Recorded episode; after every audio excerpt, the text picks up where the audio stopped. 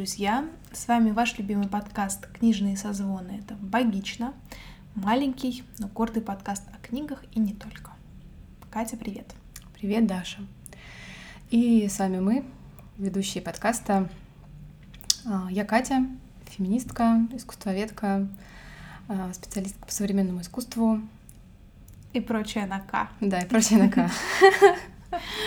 А, всем привет! Я Даша, клинический психолог, перинатальный психолог и человек, который очень интересуется темой абортов. Пам-пам-пам! Ну что ж, привет, Даша, привет! Сегодня мы обсуждаем книгу Людмилы Улицкой «Казус Кукоцкого», которую должны были обсуждать еще в прошлом году во втором сезоне подкаста, но что-то пошло не так, и вот мы дошли до нее только сейчас. Но а, главное, что дошли. Да, и главное, что совершенно об этом не жалеем. Даже наоборот, жалеем, что так долго нам не хватало на нее времени и сил. И прежде чем мы приступим, я хочу рассказать такую историю. Я а, досчитывала большую часть романа на работе.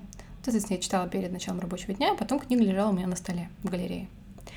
И однажды приш... я уже прям была на финишной прямой. К нам пришел такой пожилой мужчина, очень такого интеллигентного вида, гладко выбритый, в пальто, в начищенных ботинках, но уже пенсионер. Mm-hmm. И он сначала он зашел на выставку, спросил, что за выставка, и как-то сначала не хотел на нее идти, такой, ну, не знаю.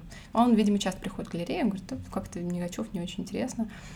И мы немножко поговорили на ну, входа, и он такой, ладно, уговорили, пойду смотреть выставку. Пошел смотреть выставку, я тем временем вернулась за стол, и он уже уходя ко мне вернулся и сказал, ну, как поделился впечатлениями о выставке, что ему очень понравилось. Заметил у меня на столе книгу Улицкой и сказал, что а Улицкая очень хороший автор и, главное, очень порядочный человек.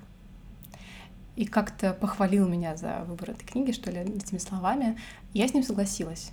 Я подумала, что действительно мне, пожалуй, больше всего в книге Улицкой понравилось то, что я как-то каким-то большим уважением к ней прониклась, именно как к человеку, как к порядочному человеку. И слово «порядочный» а, даже в отношении героев и как-то в целом как-то очень актуализировалось в последнее время.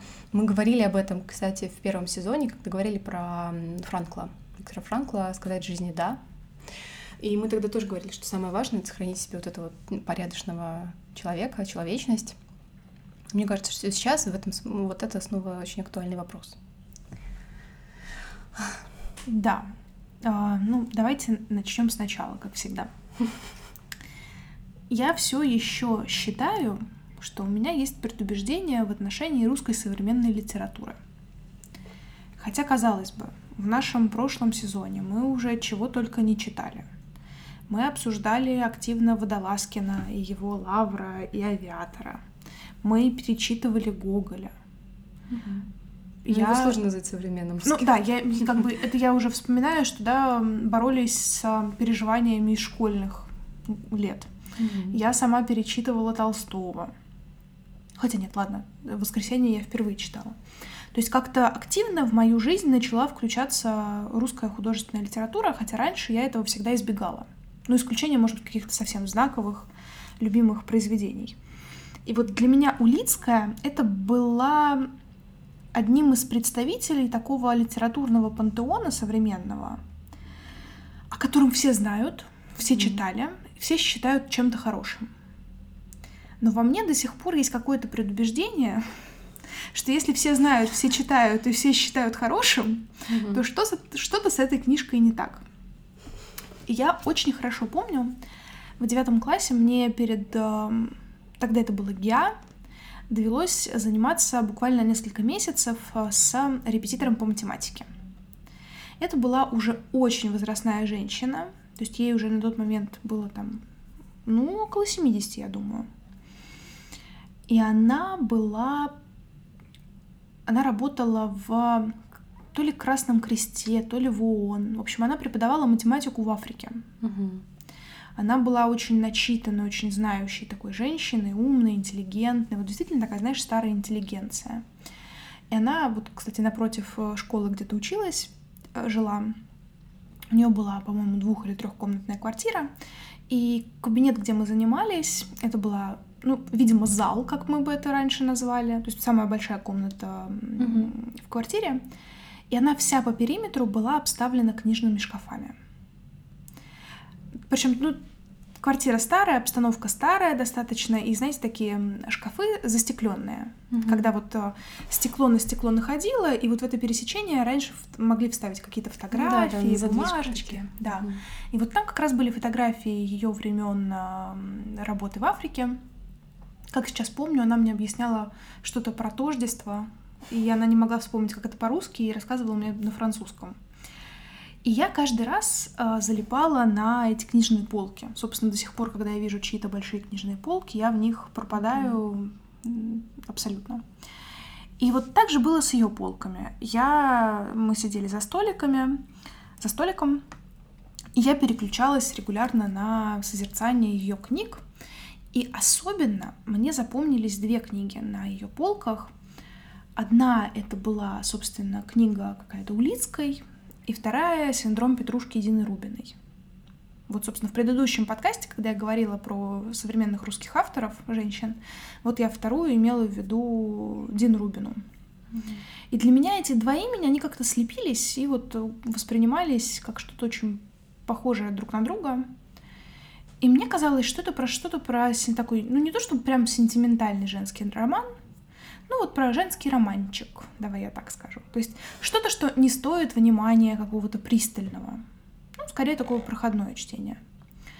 И после того, как мне уже несколько раз отозвались об Улицкой как о чем-то таком серьезном, достойном внимания, чтения, не только как вот какой-то такой, что это не только книга выходного дня, когда тебе хочется позалипать и вот что-нибудь вместо семечек пощелкать, я тогда и задумалась о том, что действительно эта книжка достойна внимания. Но справедливости ради, пролежала она у меня в книжном шкафу лет пять, наверное. И вот, видимо, дозрела, когда такое первичное отношение к русской литературе немножечко современной подстерлось, и уже стало не так страшно брать книги. И как-то в целом в нашем сезоне третьем, посвященном женщинам, есть внутреннее желание читать именно русскоязычных женщин-авторов, потому что не знаю, есть какое-то внутреннее ощущение сопричастности того, о чем они пишут. И действительно, эти книги очень цепляют, они очень болезненные по ощущению, которое ты получаешь, читая их. Mm-hmm. Я уже высказывала эту мысль о том, что, на мой взгляд, все русскоязычные авторы, ну, такие, такой серьезной литературы, скажем так, они очень болезненные, очень хлесткие потому что безучастно и бесчувственно читать романы, которые посвящены твоей собственной истории в некотором смысле, очень тяжело. И вот что Лавр Водолазкина, что Авиатор Водолазкина, что вот теперь казус Кукотского Улицкой, ты читаешь, вот ежики давились и продолжали есть кактус. То есть что-то, что вызывает у тебя какую-то боль, переживание внутреннее, как будто ты читаешь про каких-то своих близких знакомых, они очень сильные, но при этом перестать читать тоже невозможно. Ну, я с тобой согласна, потому что касается именно а, текстов про 20 век. С Лавром у меня такого не было. Лавр настолько далеко, что mm-hmm. тебе очень, мне было очень сложно себя прямо напрямую ассоциировать с людьми, которые жили в Средневековье. Но авиатор, да, Улицкая, да. Я еще, кстати, вспомнила, пока ты рассказывала, что когда-то в школе, в старшей школе, а, я помню, нам раздали на русском языке листочки. Не помню, это было в рамках уроков русского языка и литературы, наверное, русского языка. И там был отрывок ну, видимо, из какого-то романа Улицкой, потому что там было подписано, что mm-hmm. Улицкая. Я только помню, что там были дети, то ли хлеб, то ли ботиночки. Но я помню, что это прям для меня было такое переживание. Mm-hmm. Мне так понравился этот кусочек, что я подумала, что я, я даже сохранила его, потому что там было написано название. Ну, конечно, я же потом уже потеряла. Но вот для меня с детства было ощущение, что Улицкая — это про какой-то исторический роман, про mm-hmm. Великую Отечественную войну, про что-то такое, и, наверное, поэтому я как-то не слишком охотно бежала к стеллажам с ее книгами. И да, э, казус Кукотского для меня тоже является первым таким полноценным знакомством, если не читать этого листочка на уроках русского языка. Мне однозначно хочется продолжать читать Улицкую.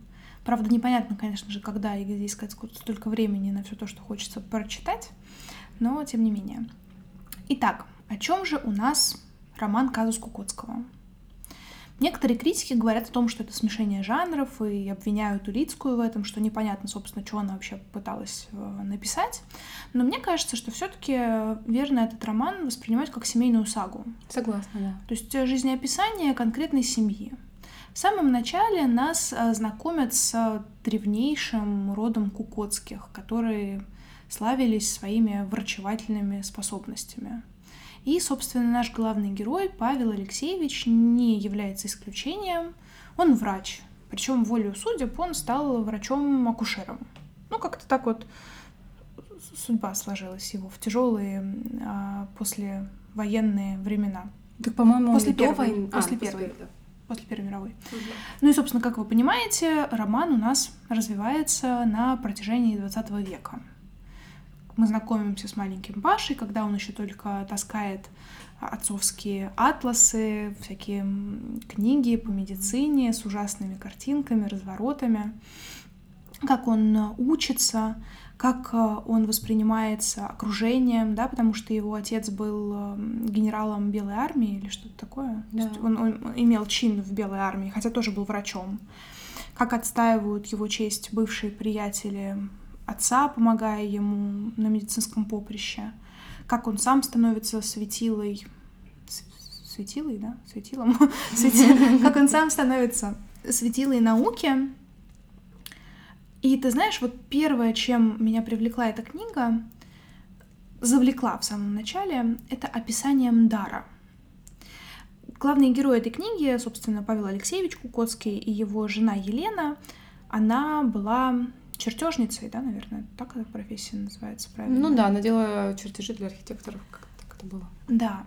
Оба они обладают даром, каждый к своей профессии. И этот дар помогает им видеть не только благодаря своим навыкам, своим профессиональным mm. качествам, но есть в них еще что-то, что помогает им видеть не собственными глазами, а каким-то таким истинным внутренним видением, зрением, как угодно скажите.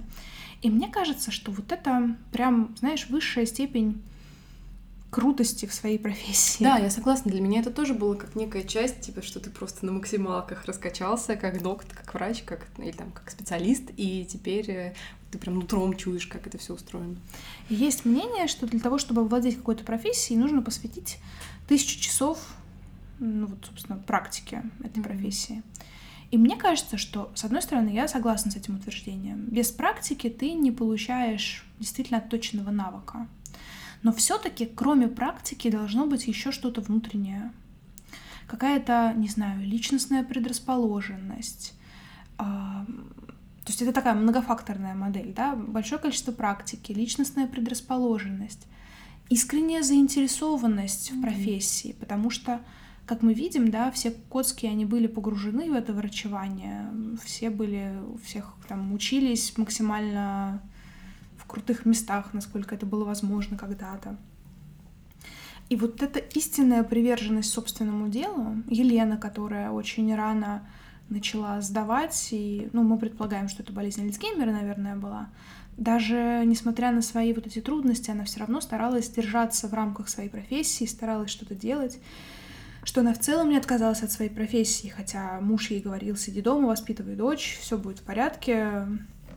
Но нет, она не смогла от этого отказаться. И мне кажется, что, ну вот, меня это очень вдохновляет, что можно быть настолько включенным в свою профессию. Даже мне даже это профессией, знаешь, тяжело называть свое призвание, да, что вот как ты, ты не можешь без этого. Угу, да.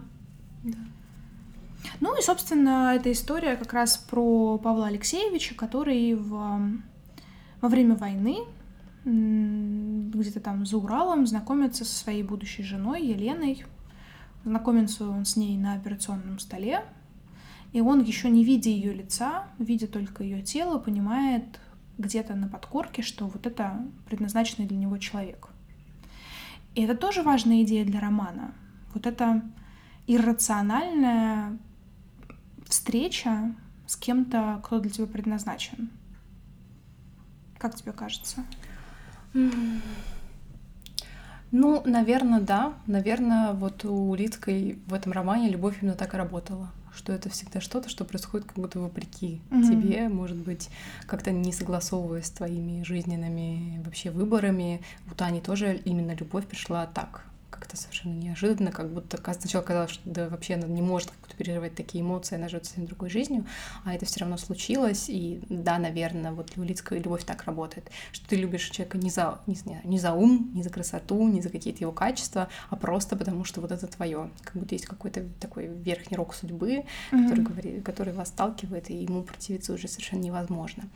Мне очень понравилось э, то, что семья Кукоцких — это действительно такая странная, странное сочетание людей. Вот как он встречается, э, Елену, в эвакуации во время войны, потом знакомится с ее дочерью, с их э, такой, как сказать, семейной помощницей Василисой. И дальше м, они живут все вместе, к ним потом добавляется еще одна приемная дочь. И мне это напомнило фильм «Малень- «Магазинные воришки». Японский фильм несколько лет назад вышел. И он, в общем, тоже был про это, как люди собираются и начинают как бы вести себя как семья, при том, что между ними нет Мгм. родственных э, ис- истинных связей, но они все друг друга любят, заботятся друг о друге и выбирают себе эту семью. Мгм. И здесь мне показалось, что тоже был какой-то момент того, что семья не кровная, но при этом они все друг друга любят, заботятся.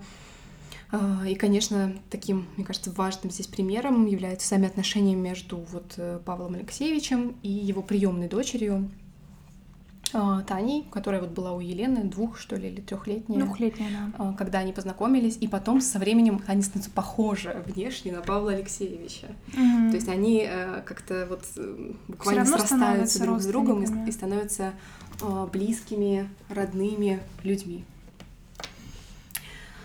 Ты знаешь, мне тоже вот эта идея семьи некровной, она как-то очень откликается. И как будто бы, а, ну в, это, в романе об этом тоже говорят, что, мол, а, многие семьи живут как кошка с собакой, да, постоянно цапаясь друг с другом. Здесь же как раз а, долгие годы действительно любовь главенствовала в семье, да, где каждый понимал друг друга, искренне любил, был включен в жизнь другого человека. И это удивительно. И удивительно, и очень притягательно, потому что ты понимаешь, что, наверное, такое, что-то такое достижимо. А, И еще в романе «Красной линии» выписана идея гениальности. Ну, собственно, Павел Алексеевич и Елена вот с этой своей одаренностью их можно вполне себе назвать гениальными людьми. А, Их дочка Таня, кот- которая все-таки высказывала тоже вполне себе высокие дарования. Ну да, она, Она была- была очень талантливой. Она была, причем сложилось впечатление, что она была талантлива во всем, чего бы она ни взялась. Она занималась музыкой, у нее все получалось. Она решила заняться наукой, у нее все получалось. Как-то вот с первого раза легко и просто. Мгм. Она начала заниматься ювелирным делом, у нее тоже все складывалось. То есть, в принципе, она была талантлива во всем. И у Кукотского был друг, Катя, напомню его фамилию. Гольберг. Гольберг. Так, не уверена. Ну, в общем, дру- дружбан еврей такой настоящий.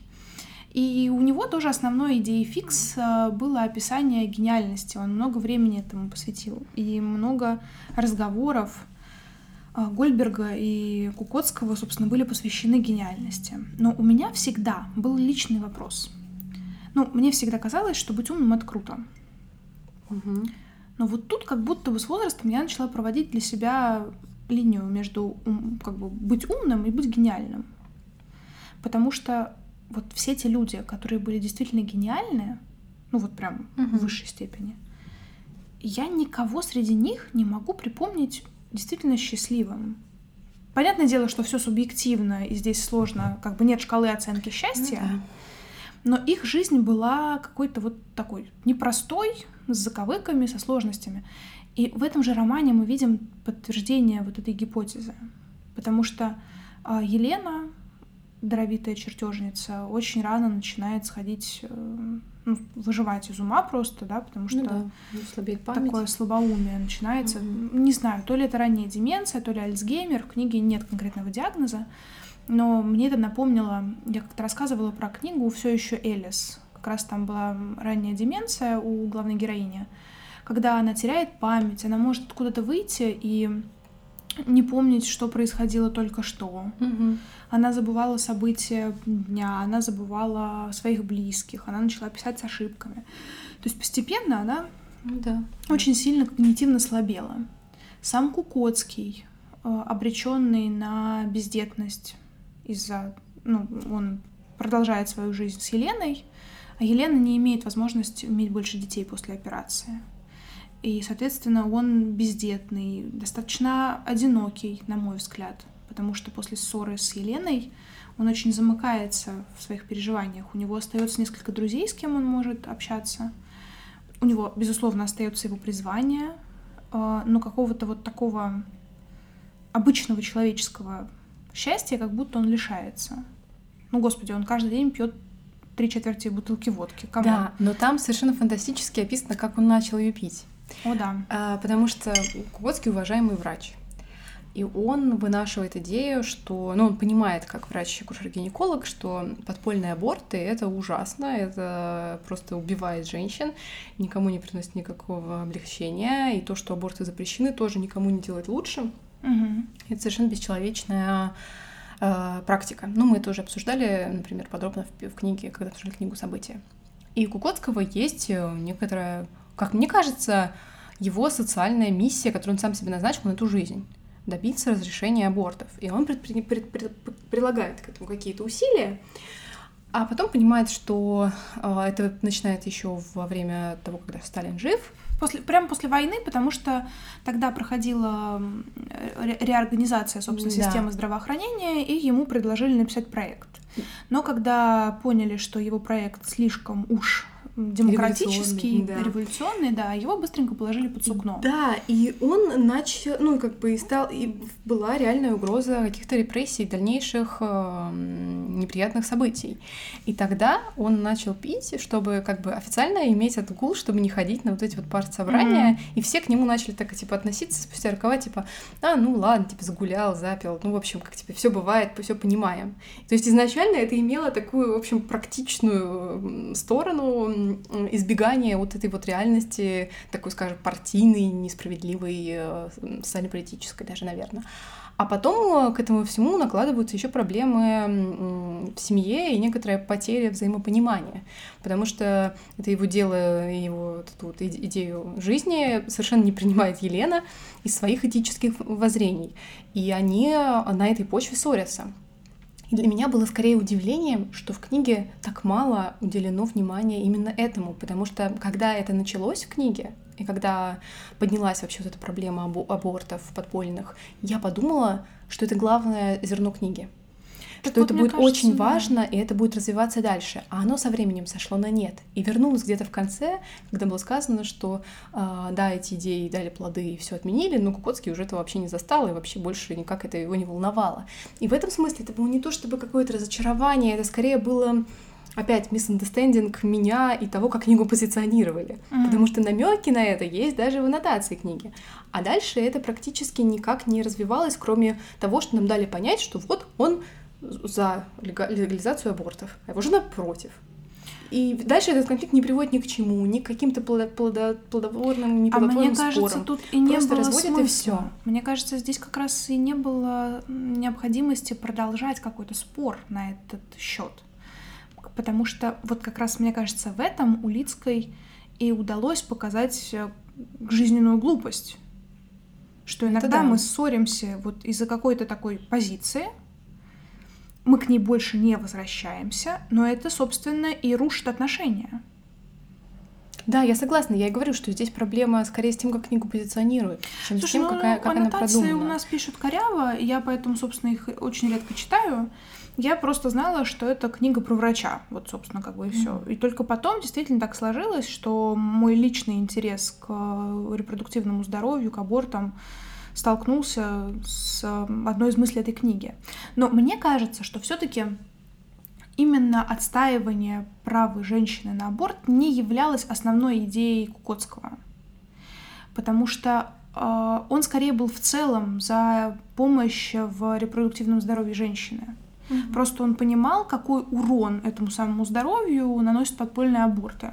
Мгм. Поэтому, естественно, это стало таким а, важным камнем преткновения на определенном этапе. А так он и много внимания уделял э, женщинам, которые вроде как не способны к зачатию. Да, но это все было до. Насколько Нет, я поняла по тексту, э, все его какие-то такие важные идеи, связанные с тем, когда там дети рождаются, там ночные дети, утренние дети, что у него тоже Нет, была было тема, что как будто это все стало меркнуть, потому что он начал сильнее пить. Ты знаешь, в целом, мне кажется, когда он стал сильнее пить, он больше ударился в практику, как будто бы по тексту, по крайней мере. Но мне кажется, что это и было необходимо в том числе потому, что он переключился на реальную практическую работу. Он очень а, много стал обучать, то есть передавать угу, своих знаний. И мне кажется, что с точки зрения вообще какой-то практики это гораздо важнее, чем написание научных статей. Написание научных статей, да, а вот реформация целой системы, конечно, нет. Слушай, ну когда ты борешься с ветряными мельницами, ты можешь сколь угодное количество статей написать, сколь угодное количество проектов разработать. И, скорее всего, наградой тебе будет путевка в ГУЛАГ. Да, и это вот... себе идея. Кстати, тоже этого э, в книге есть очень много, при том, что оно не то, чтобы как-то очень сильно выпирает, но есть вот самый этот Илья Гольберг, который постоянно отправляется в ГУЛАГ, возвращается, продолжает свой... Точно, он такой как будто несгибаемый, неубиваемый, mm-hmm. не сломленный человек, очень который, за, свои, который за свои идеи все время вот ну, без вины, он никому не причиняет вреда, он просто расходится с некоторой, э, с некоторой идеологией. Mm-hmm. Э, все время куда-то отправляется в места не столь отдаленные, возвращается, ему даже дают какие-то там новые возможности, открывают институт, а он вообще генетик. Кстати, Улицкая тоже биолог, и, по-моему, как раз занималась именно генетикой. Mm-hmm.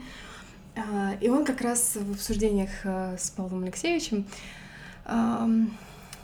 формулирует и воспроизводит идею о гениальности, о том, что э, вот ты, наверное, тут мне поможешь это правильно сформулировать. Ну, грубо говоря, что за 20 век э, наше наш генофонд очень сильно был почищен, потому что э, самых лучших либо Обеднял. уехали, либо mm-hmm. репрессировали, убили, на войне погибли и так далее. И когда я это читала, я вдруг поняла, что эта идея мне уже где-то встречалась вот в популярной культуре, так сказать. То ли кто-то в каких-то интервью своих говорил, в своих постах писал, возможно, даже Чичваркин из последнего. Ну, то есть это все время такие м- летающие где-то mm-hmm. вот рядом мысли. И вот интересно, Улицкая их первая сформулировала, и потом это пошло в, в народ? Или, что мне кажется вероятным, она просто взяла эту идею, которая уже тоже до нее доходит с самых разных источников, потому что она кажется убедительной э, самому простому обывателю. В том числе не нужно быть генетиком, mm-hmm. чтобы поверить в эту идею. Да. Она кажется всем очень привлекательной, и главное, в некотором смысле, какой-то такой супер объяснением вообще всего. Но так ли это? И вот, грубо говоря, является ли какой-то истинной, правдивой, правдоподобной эта идея или нет, а, мне очень нравится, что в тексте остается это какая-то такая неоднозначность, потому что Гольберг в это верит искренне, а Павел Алексеевич не соглашается.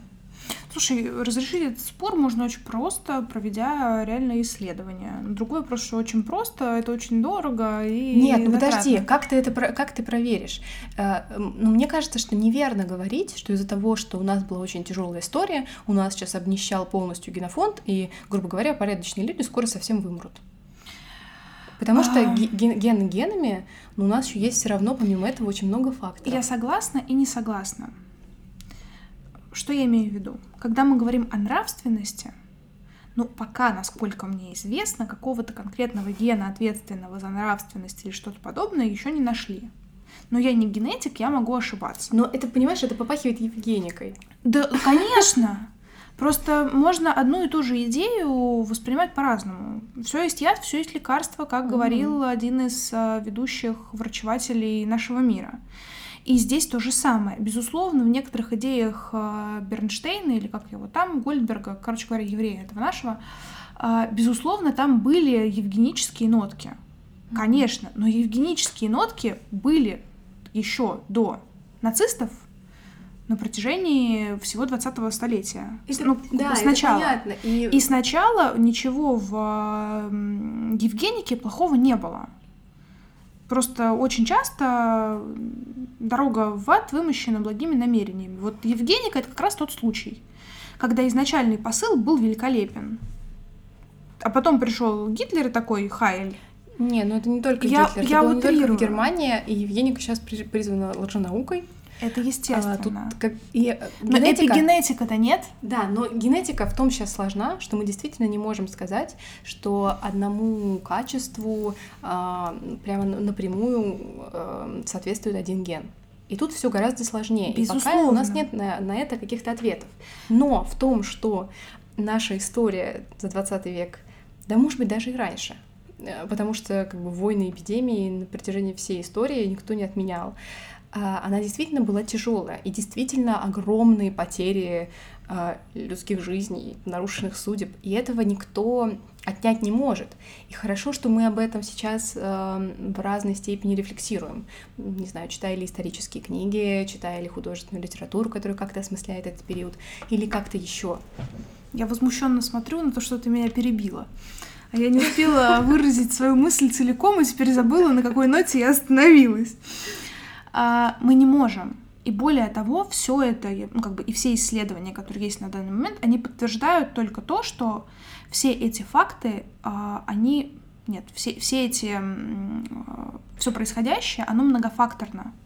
Мы не можем говорить о том, что на то, какие люди сейчас есть, влияет а, только именно генофонд. Нет, в- а, у нас очень сильна генетическая память. И если кого-то из вашей семьи раскулачивали в начале 20 века, то это очень сильно может сказываться на, ваш, на вас и на вашем поведении. Так работает родовая система, так работает а, вот эта вот генетическая память. А, просто нашей стране на протяжении 20 века доставалось. Вот реально доставалось. Первая мировая война, японская война, революция, Вторая мировая война, огромное количество репрессий. Поэтому неудивительно, что люди до сих пор бегут скупать сахар. Потому что в нас сильна вот это э, чувство страха. Чувство того, что в любой момент тебя могут э, куда-то посадить. Поэтому мы в некотором смысле к этому и готовы.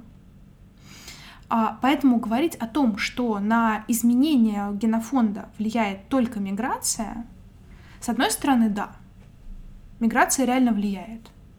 Ну, потому что действительно большое количество людей с высоким интеллектом из нашей страны в лучшем случае мигрировало до революции. Ну или там во Мгм. время войн, короче, когда у них была возможность. Но сказывается ли только это на изменении облика современного человека? Да нет, конечно. Потому что от поколения к поколению люди меняются. И вот это самая пресловутая проблема поколений. Нет, вот тут я с тобой полностью согласна в том, что ты говоришь. Мне показалось, что у нас был разрыв в другом. Э, Идея Голдберга в том, что люди погибли и не оставили свои гены, хорошие, великолепные, умные люди, а оставили гены только те, кто и кого не репрессировали, которые оказываются людьми, ну, Ну, скажем так второго лич- сорта. личная И вот, это, и вот эта идея, мне кажется, в корне неверной. Когда ее популярно транслируют сейчас и приводят ту же риторику, мне кажется, это в корне неверным.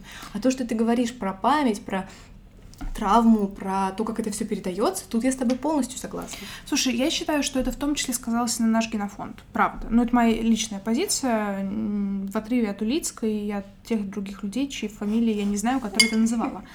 А, но просто дело даже, вот на мой взгляд, здесь дело не только в генетике и не столько в генетике. Потому что когда из страны уезжают все интеллигенты, ну, простите, кто будет учить детей читать, если у нас взрослые не умели читать? Ну, это дебильный пример, но как бы вот просто для общего понимания. О какой науке мы можем говорить? Мгм. Естественно, нас очень сильно отбросило с этой точки зрения назад. И сейчас у нас есть огромный отрыв э, с Европой и со всеми, собственно, Мгм. другими странами э, нашего мира, просто из-за того, что мы профукали 20 век. Вместо того, чтобы заниматься нормальным развитием, мы такие, о, война, пойдемте. О, еще одна война, а чё бы нет? Ну, с другой стороны, не то чтобы мы сильно имели выбор. Ну, мы, понятное Особенно дело, как да. люди обычные, ни- никто не Ну, имеет здесь выбора. да, я тут с тобой согласна. Ну, как бы я имею в виду про всяких вышестоящих э, инстанций. То есть мы весь 20 век воевали, восстанавливались, воевали, восстанавливались. Просто там размер войн был очень разный. И понятное дело, что и отношение к наукам очень сильно менялось, к той же самой генетике. Мы уже обсуждали книгу «Она смеется как мать», совершенно потрясающий и прекрасный пример э, научно-популярной литературы, как раз про развитие, про развитие генетики. И есть большое количество тоже всяких русских книжек э, художественных, посвященных именно генетике там, белой одежды, например, которая посвящена именно тому, как генетика у нас воспринималась. Ну, у нас и компьютеры считались бесовщиной. До сих пор что-то, что мы не можем объяснить, угу. считается бесовщиной. Сейчас дебильный пример приведу. Но, типа, почему мы все обвиняем, например, астрологию какую-нибудь? Потому что мы не понимаем, как это работает. Нам кажется, что это не работает. Что-то, что-то странное, что-то непонятное. Проще это обвинить в, в каком-то бесовщине в какой-то. Но, с другой стороны, у этого нет научного подтверждения теми научными аппаратами, А вот тут просто... Наука. Вот тут мы просто путаем законы логики. Uh-huh. То, что нет на данный момент научных подтверждений, это еще не значит, что их не будет. Одного дядьку вообще это сожгли. Нет, сожгли, может быть, больше, но одному досталось конкретно. Земля плоская. Типа, на костер его. Да то, что он сказал, что Земля круглая, и Солнце еще и тут вокруг нас летает. Что за дребедень? А, и вот вот это меня больше всего и э, расстраивает в происходящем в 20 веке, да и сейчас на самом деле тоже, что мы очень много отвергаем просто потому, что на данный момент у нас нет подтверждения и объяснения того, как это работает. Ну, слушай, не всегда. Иногда вот есть подтверждение чему-то, а люди все равно это не принимают и не верят. Например, ГМО. Уже много лет mm-hmm. проводятся исследования, и люди от науки, то есть реальные ученые говорят, что это безвредно, но при этом какую-нибудь бабку, я не знаю, ты не переубедишь, а маркетологи активно этим пользуются и клеют без ГМО на все, даже да, да. до трусов. Слушай, ну люди, они вообще очень забавные Поэтому создания. в этом смысле действительно все сложнее и с восприятием, и с э, доверием, и с магическим мышлением. Тут все очень-очень неоднозначно. Да. Но возвращаясь к нашим Кукотским. Ладно, все поняли, что я за еврейчика отчасти. Uh, у меня, кстати, возникла, знаешь, мысль, ты сказала про то, что он очень жизнестойкий, что его очень mm-hmm. много раз в, в ГУЛАГ отправляли, ну, в колонии. Так это же все потому, что он еврей.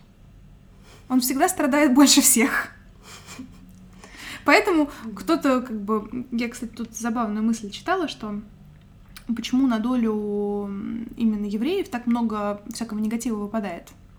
Просто потому, что с точки зрения исторической перспективы именно евреи — это самая долгоживущая нация, народность и так ну далее. Да. А все остальные меньше, и как бы типа вот поэтому пока, пока на нашу долю выпало меньше всего. Ну, только жизнь рассудит нас а, в этом смысле. Так вот, возвращаясь к Кукотским. А, как мы уже говорили, в романе у Павла и у Елены есть дочь Татьяна не родная дочь для Павла, но при этом он, естественно, относится к ней как к наследнице, все в ней прекрасно, все она красавица, умница, комсомолка, отличница и вот это вот все. А, и в какой-то момент она демонстрирует очень живой интерес к науке. И, собственно, поступает на вечернее отделение и устраивается на работу. В работе у нее тоже все шикарно, все как бы талантливо, все прекрасно, все гениально, все отлично, но в какой-то момент э, она занимается с препаратами, с кровенос... Э, изучает кровеносную систему. Угу. А для того, чтобы изучить работу кровеносной системы, э, в живое или неживое существо, в мышку, например, в кровеносную систему внедряется, внедряются чернила специальные, чтобы можно было посмотреть, как кровеносная система работает. И вот в какой-то момент Татьяну просят там подготовить какие-то инструменты, на что она на автомате спрашивает, в кого вы там эти самые чернила будете впрыскивать. Нет, а она знает, что вы как бы в ребенка, но она спрашивает, живой ли вы или мертвый. Ну вот, в общем, как бы да. она уточняет. По-моему, просто она спрашивала, типа, в кого? Ей говорят, в плода. Угу. И она спрашивает, да, живой плод или мертвый. Ей говорят, что мертвый, и тут ее осеняет. Да, и она была в шоке, то как она вообще могла такое спросить? Да. И все, Танюху нашу от науки отвернула и пошла деваха в разнос. Дома днем не появляется, из университета ушла, с работы ушла, просто начала шляться по ночам. По Москве, да. И у меня как бы был такой внутренний вопрос, типа, это чё, блин, такое? У меня, кстати, тоже э, поведение Татьяны вызывало свой внутренний какой-то протест, раздражение. И я, и знаешь, я поймался на мысли, что это какое-то родительское раздражение. Что ж такое, такая была хорошая девочка, и вот вместо того, чтобы работать, там пошла по ночам шляться. А потом я подумала, типа, какое мое дело, как я могу ее судить? И мне как раз очень понравилось в этом смысле, при том, что мне абсолютно не понравился персонаж, и я mm-hmm. не смогла себя перебороть и взглянуть на нее как-то иначе. Для меня она прям как-то не то что пала в глазах, но как-то разочаровала, что ли, что Улицкая это при этом с большой нежностью да. к ее выбору относится, описывает, и она ничего такого плохого не делает. Она делает какие-то бессмысленные вещи. Она шляется просто по Москве, при том, что Улицкая описывает, что вот она там, они живут на Новослободской, что для меня очень близко, и поэтому мне вообще кажется, что просто я вот тут же с ними сижу. А, вот, и ходит там что-то до Патриков, там, сям, вот. Бывают какие-то неприятные эпизоды, когда он там пьет водку с какими-то людьми вечером. Ну, вот как бы безопасно, просто пьет водку, просто смотрит, ого, есть такой мир. И это уже 60-е. И Улицкая ставит какой-то такой между строк, как будто одним предложением, что и Таня переживает то, что сейчас, не зная этого, что сейчас многие люди ее возраста переживают там по всему миру, и в Европе, и там в Париже, студенческие бунты, и все вот это вот.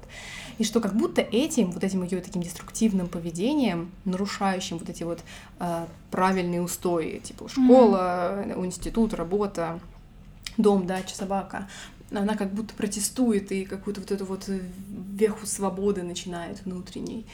Хотя, конечно, да, она живет очень неаккуратно. у меня, ты знаешь, у меня не было порицания в отношении нее какого-то, но у меня было огромное количество непонимания.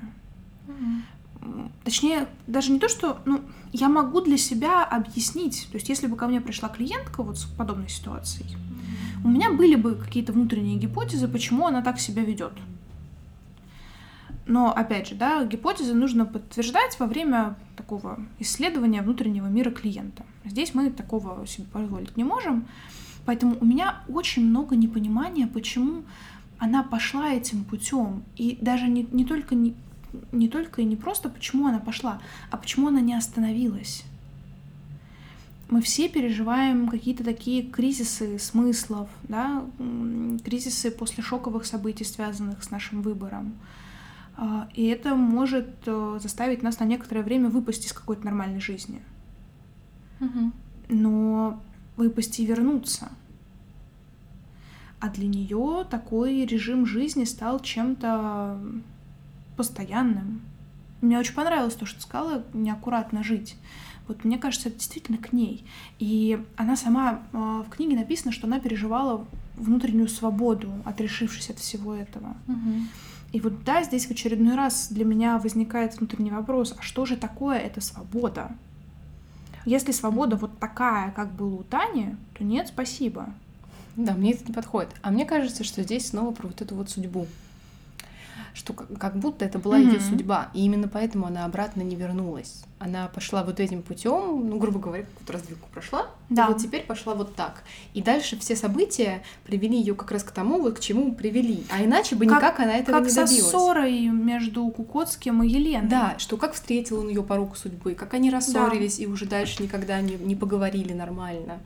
А, вот опять проблема разговоров словами через рот, а, что Таня дальше начинает жить такую совершенно какую-то странную жизнь в любовных треугольниках с братьями, вот этими Гольбергами, близнецами, когда непонятно, в общем кого она забеременела, за одного вышла замуж, хочет бежать с другим, потом вообще уезжает куда-то к третьему. Ну, знаешь, в каком-то таком совершенно оторванном от привычного мира и ее родителей, и, наверное, даже ее поколение. Хотя тут как раз есть вот это разделение, что как будто вот ее поколение начинает жить как-то по-другому.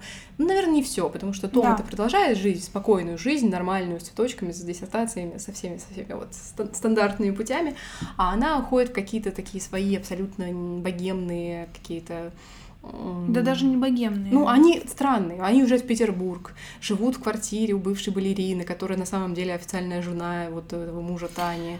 Тусят там где-то, mm-hmm. он играет джаз, то есть новую музыку они там, я не знаю, тусят с режиссерами, в обычную жизнь пытаются там что-то немножко заработать, обычную работу отвергают как некую, как некий пережиток прошлого. То есть они бунтуют и какую-то вот э, другую, другой образ жизни ведут, который даже нам непонятен, хотя ну, мы уже после них Кукоцкий тоже бунтовал. Но это такой разный бунт. И Разный вот бунт. у Татьяны, у этого ее саксофониста какой-то затянувшийся подростковый период как будто был. Вот Мгм. для меня это так воспринималось. Но у меня был еще и другой внутренний вопрос.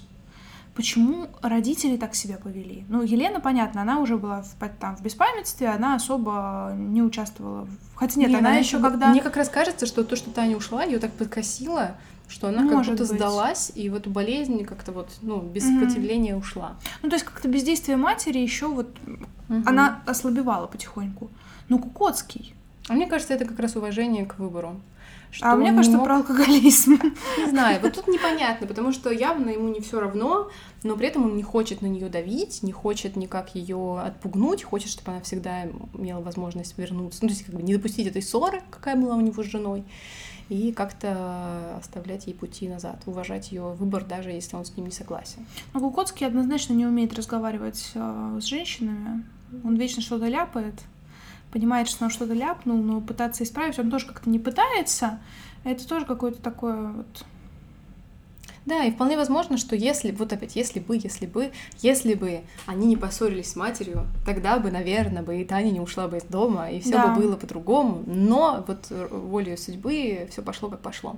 И тут, мне кажется, под конец э, у нас осталось, ну, минут 14, наверное, до конца. А, Надо сказать про самую такую фантастическую, внезапную, э, загадочную часть романа. Давай вторую пока сейчас еще скар... Ска- хочу пару слов про персонажей сказать. Еще в персонаже есть... В книге есть два персонажа. Это Василиса, такая а, ну, юродивая, по сути, которая просто как- как-то вот так получилось, что она у Елены была, ну, скажем так, вот, как прислуг, прислуживала, грубо говоря. А, Такая женщина, уже в возрасте она, ну, она была старше Мгм. Елены, соответственно, как, наверное, в матери, я думаю, ей годилась Ну да. примерно. А, Она не видела одним глазом, и, собственно, всю жизнь она ходила вот за Еленой. А, И она в целом была какая-то такая вот никакущая. Ничего она толком не умела делать, э, не была какой-то супер умной, ну вот так вот чисто по хозяйству немножечко помогала. И мне кажется, что Василиса, она была абсолютно счастлива в этом, и она была очень набожной. И мне кажется, она была абсолютно органична и абсолютно естественно, очень счастлива вот во всем том, что ей было дано.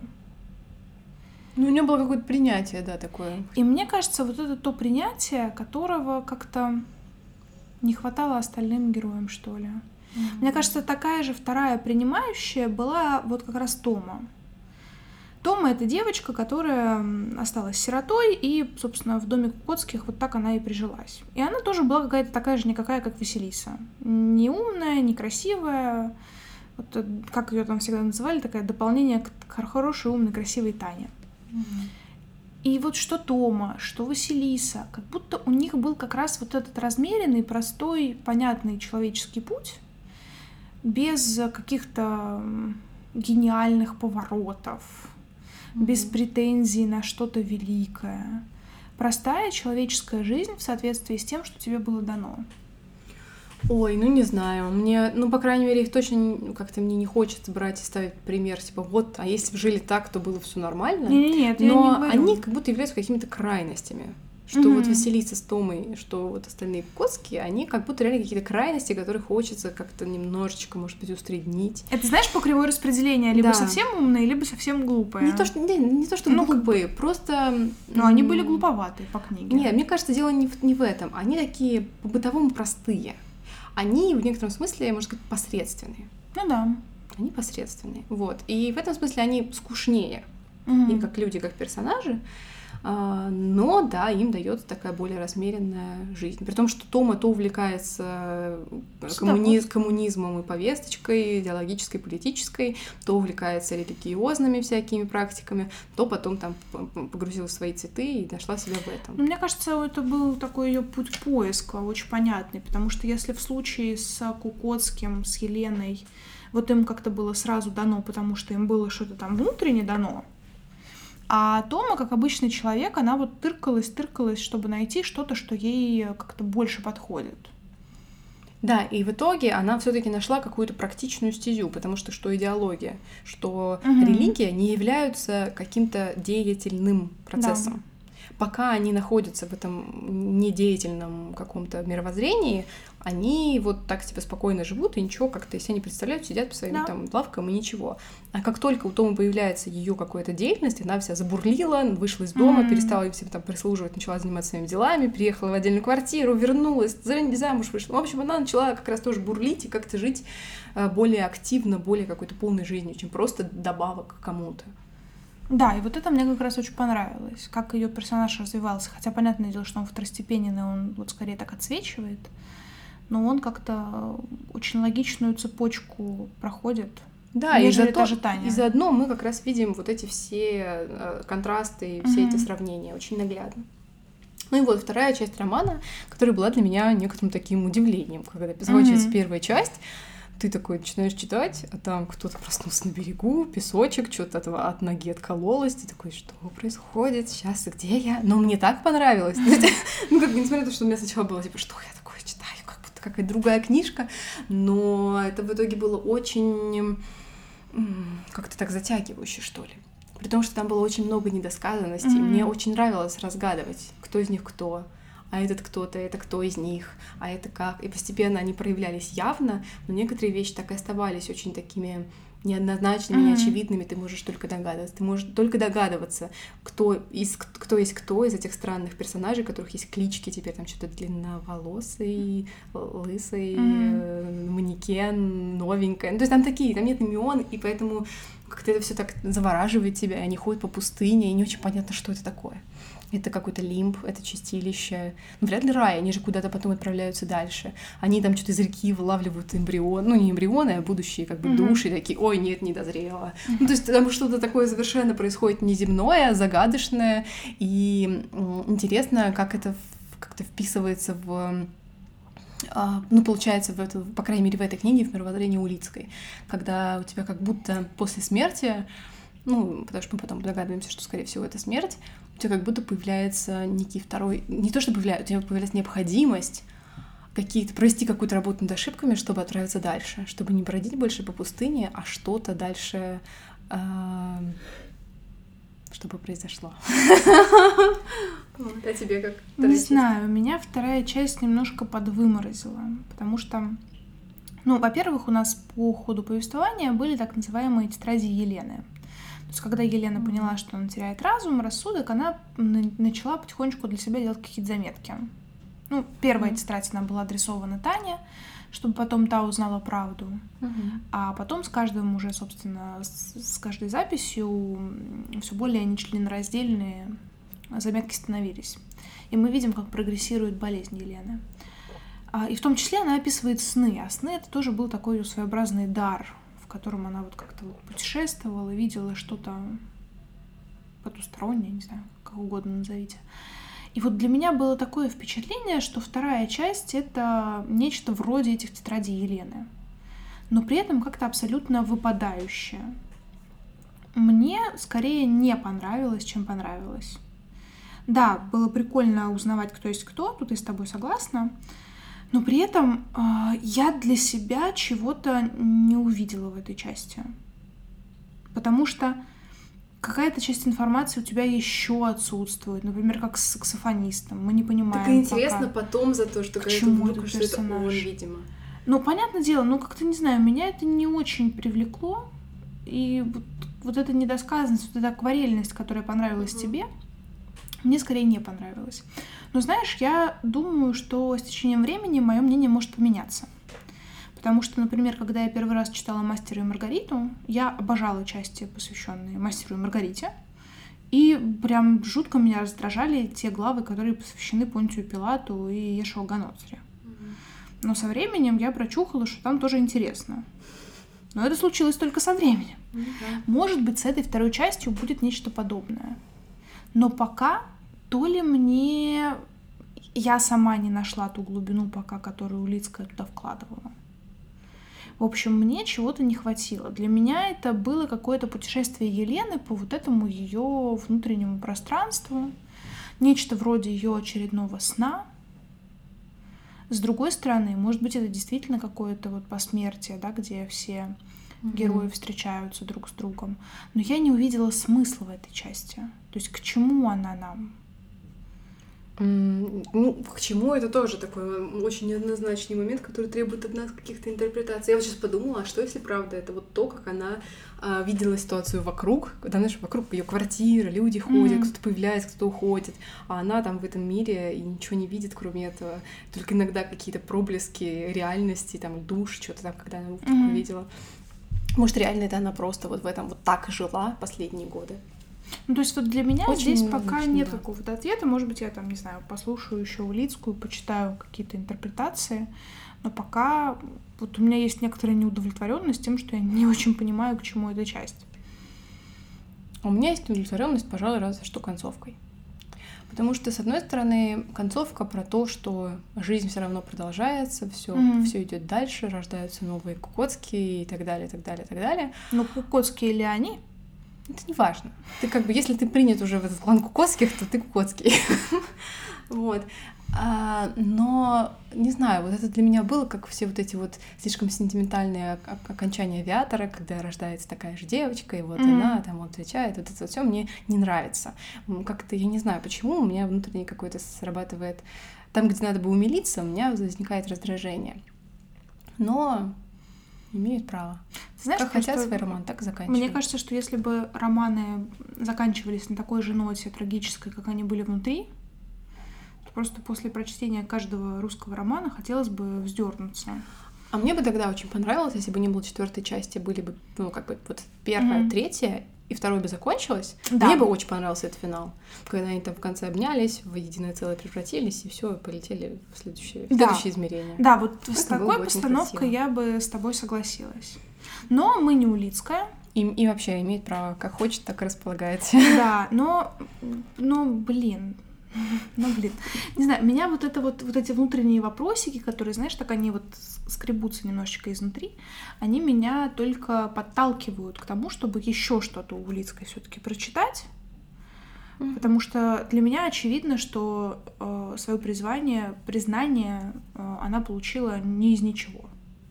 Да, что это действительно какой-то достойный автор с достойными книгами, с разными пластами смыслов, э, с э, разными темами. Э, но, но как будто хочется еще внутренне, знаешь, вот еще что-то от нее получить, еще что-то от нее узнать чтобы немножко этих скребущихся существ внутри подуспокоить, сказать, ребята, смотрите, в этой книжке там нет таких моментов. И ты знаешь, я думаю, что это одна из тех книг, которые я захочу перечитать. У меня вообще очень редко бывают мысли о том, чтобы книгу в будущем перечитать. И вот, наверное, я сейчас, конечно, открою свой список волшебный, прочитанного за последние миллиард лет, а, чтобы оценить, если я найду, господи, где у меня там это самое, чтобы оценить, как много книг в последние годы я действительно хочу прочитать. Ты пока можешь что-нибудь поговорить. Да я не знаю, я как-то уже все сказала. Я с тобой, пожалуй, согласна, потому что ее, наверное, интересно будет перечитать, как вот э, как нам завещал Павич, каждую книгу нужно читать, когда ты младший герой, а когда ты старше их. Вот надо единственное выбрать, в каком возрасте надо ее перечитывать, потому что очевидно, что мериться надо на Павла. Ну вот, наверное, в старости. Ну, ты знаешь, да, я вот сейчас просматриваю список и, наверное, из того, что мы читали, мне прям действительно хотелось бы перечитать Лавра. Угу. Хотя, кстати, я тут недавно выяснила вот только что, что мы его читали аж в двадцатом году, а да. мы до сих пор к нему да. очень часто возвращаемся. В первом сезоне, в ноябре. А, и еще мне бы хотелось, наверное, перечитать, сейчас странно тоже прозвучит, хотя в контексте нашего сегодняшнего разговора нет, «Не святые святые». Такая православная история от авторства какого-то там батюшки, но она какая-то очень такая не пропагандистская и очень светлая, на мой взгляд. Mm. А, ну и, собственно, наверное, это прям все из того, что мне бы вот с 2020 года хотелось прям перечитывать. Может быть, что-то из какого-то развлекательного чтения типа каких-то там фэнтези-романов когда-нибудь в будущем. Ну ладно, хорошо, вот еще я в 2019 году нашла графа Монте-Кристо. Но мне кажется, где-то в старости, такое в качестве развлекательного чтива. И Антонио Байет «Обладать». Но она тоже такая многоплановая, ее как сложно с первого раза уложить в голову, на мой взгляд. А все остальное, ну, как-то вот... Ну и не надо, может быть, не каждую книгу нужно перечитывать. Поэтому... Да. Что ж. Довольна ли ты этой книгой? Да, довольна. Мне было очень приятно с ней переживать этот месяц, потихонечку ее почитывать. Это было приятно. И как вот мы уже начинали, я действительно уверилась как-то вот этой книгой, что Улицкая очень порядочный человек, и мне от этого очень хорошо, тепло и приятно, и вообще надо больше как-то порядочных людей вокруг себя аккумулировать, даже если они будут на полках в виде книг. Конечно, возникает вопрос, что такое порядочный человек, но я думаю, а это вот, а это вот сам. послушайте подкаст про Франкла, это мы там подробно обсудили. Да, да. Ну что, а, спасибо, что вы были с нами. Пишите, читали ли вы Улицкую или кого-то из других современных российских авторов, а, кто вам нравится. Нам будет интересно почитать. Может быть, мы кого-то возьмем на заметку. Да. Пишите, как вам наш первый книжный выпуск после, как это, господи, восстания из пепла почти что. Мы будем да. рады слышать ваши приветы, комментарии читать и просто будем рады вашему присутствию с нами. Да, спасибо, что послушали. Пока-пока. Пока. -пока. Пока.